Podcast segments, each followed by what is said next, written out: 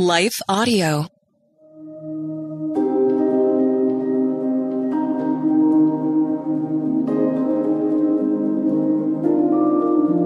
Hello. Thank you for listening to Your Daily Bible Verse, the podcast that examines one verse each day to learn more about God and His will for our lives.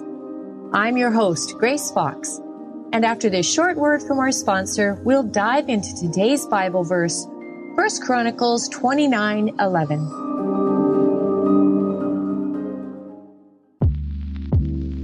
Did you know that the Salvation Army not only provides services to those in need, but we also produce a network of Christian podcasts you can listen to on your favorite podcast store? One of these shows, Words of Life, is a 15 minute weekly show featuring interviews, testimonies, Bible studies, and more.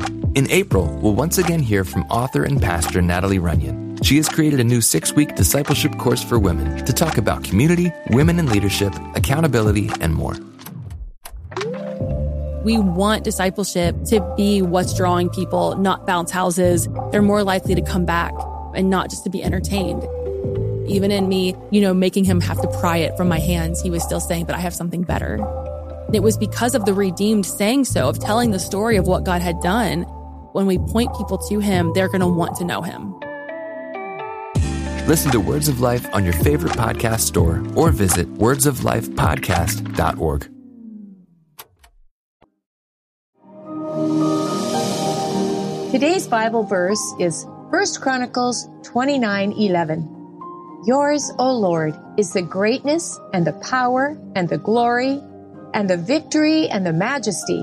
For all that is in the heavens and in the earth is yours. Yours is the kingdom, O Lord, and you are exalted as head above all. On the day King David commissioned Solomon to build the temple, he told the assembly of people about his effort to gather materials for the construction project.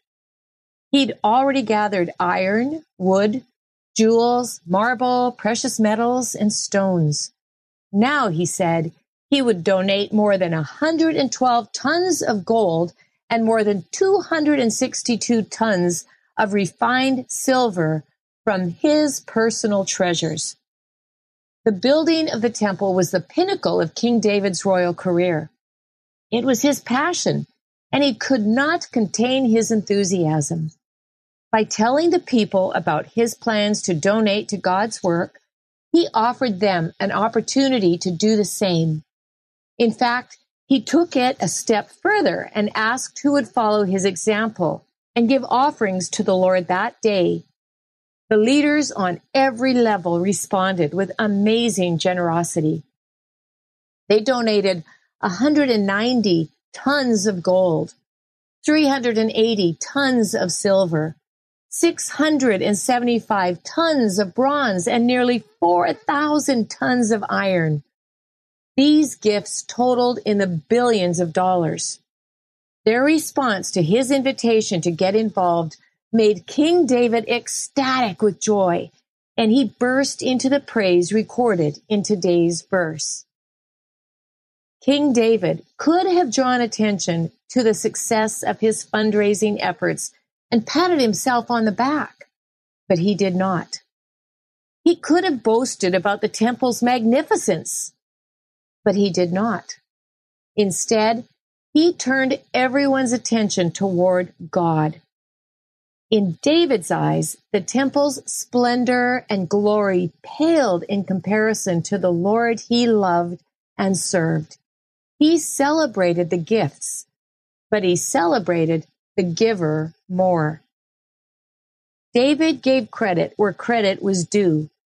He acknowledged that everything collected and donated belonged to God in the first place. He and the other leaders were only giving back what he'd given them. The words, Yours, O Lord, is the greatness and the power and the glory, are very similar to the words Jesus spoke when he taught the disciples to pray. Matthew 6:13 reads, "And do not lead us into temptation, but deliver us from evil. For yours is the kingdom and the power and the glory forever. Amen." Both David and Jesus understood and acknowledged the greatness and the power and the glory of God in a way that few people truly grasp. And both demonstrated a rare humility. David modeled humility by acknowledging that everything he had belonged to God. He owned nothing that God had not given him. In fact, he was the king only because God put him in that position, not because he earned it. Jesus modeled humility when he gave up his rights as God, took on the form of a servant, and died a criminal's death on the cross. His intimate knowledge of God the Father led to obedience that cost him dearly, but it made the way for mankind to be made right with God. David's praise included accolades for God's victory.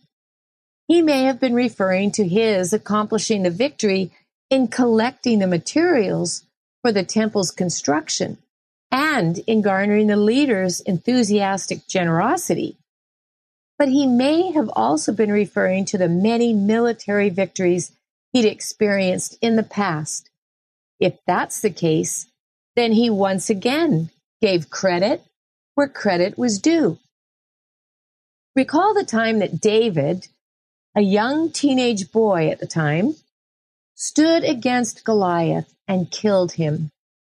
When Goliath taunted him, David replied, You come to me with a sword and with a spear and with a javelin, but I come to you in the name of the Lord of hosts, the God of the armies of Israel, whom you have defiled.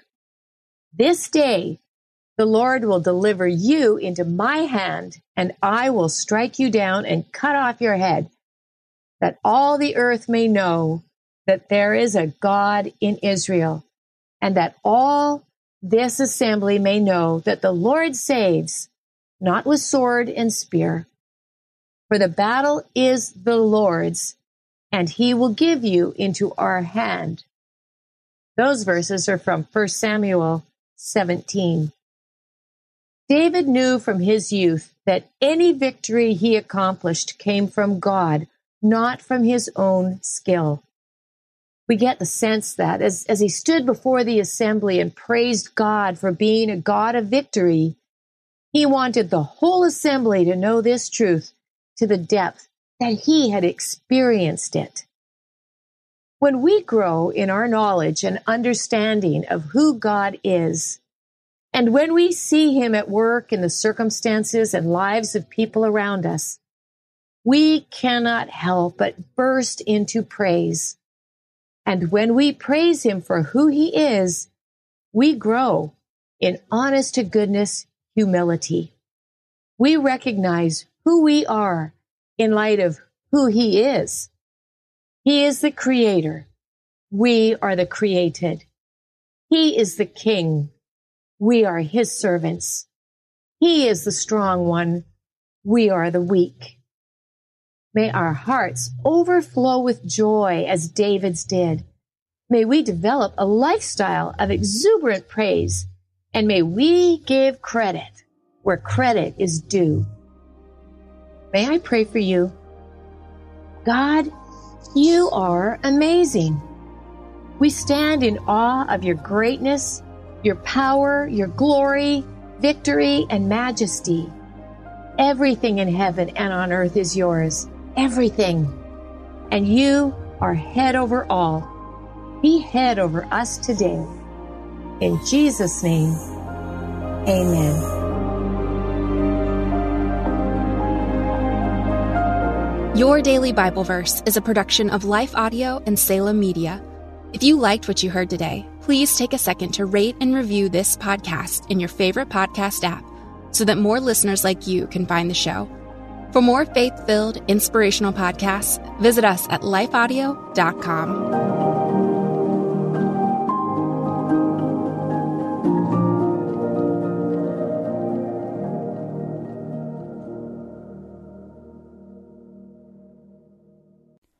Christmas. For most kids, it's the most joyful time of the year. But this Christmas, 1.5 million children will spend the holiday separated from a parent because their mom or dad is behind bars.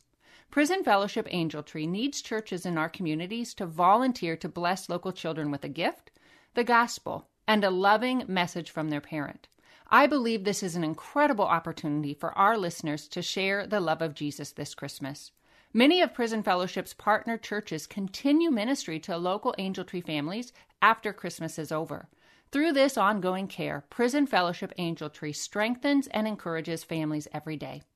Angel Tree wouldn't be possible without the help of faithful volunteers. If you're ready to make an eternal impact in your community, please register today at angeltree.org backslash church. That's angeltree.org backslash church.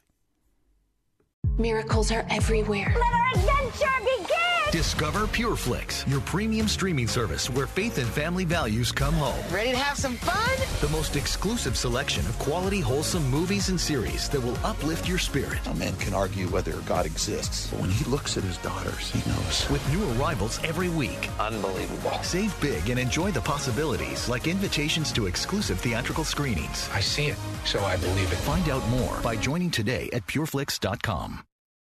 Do you ever hear sayings make their way through the culture and the church that seem nice in theory, but are actually theologically problematic? My name is Shara Donahue, and I'm the host of The Bible Never Said That, a podcast where we examine these popular sayings under the lens of biblical truth. We cover sayings like, God won't give you more than you can handle, time heals all wounds, and follow your heart. We also spend time exploring how people use Bible verses out of context. If you want to grow in discernment and truth, join us and subscribe at lifeaudio.com.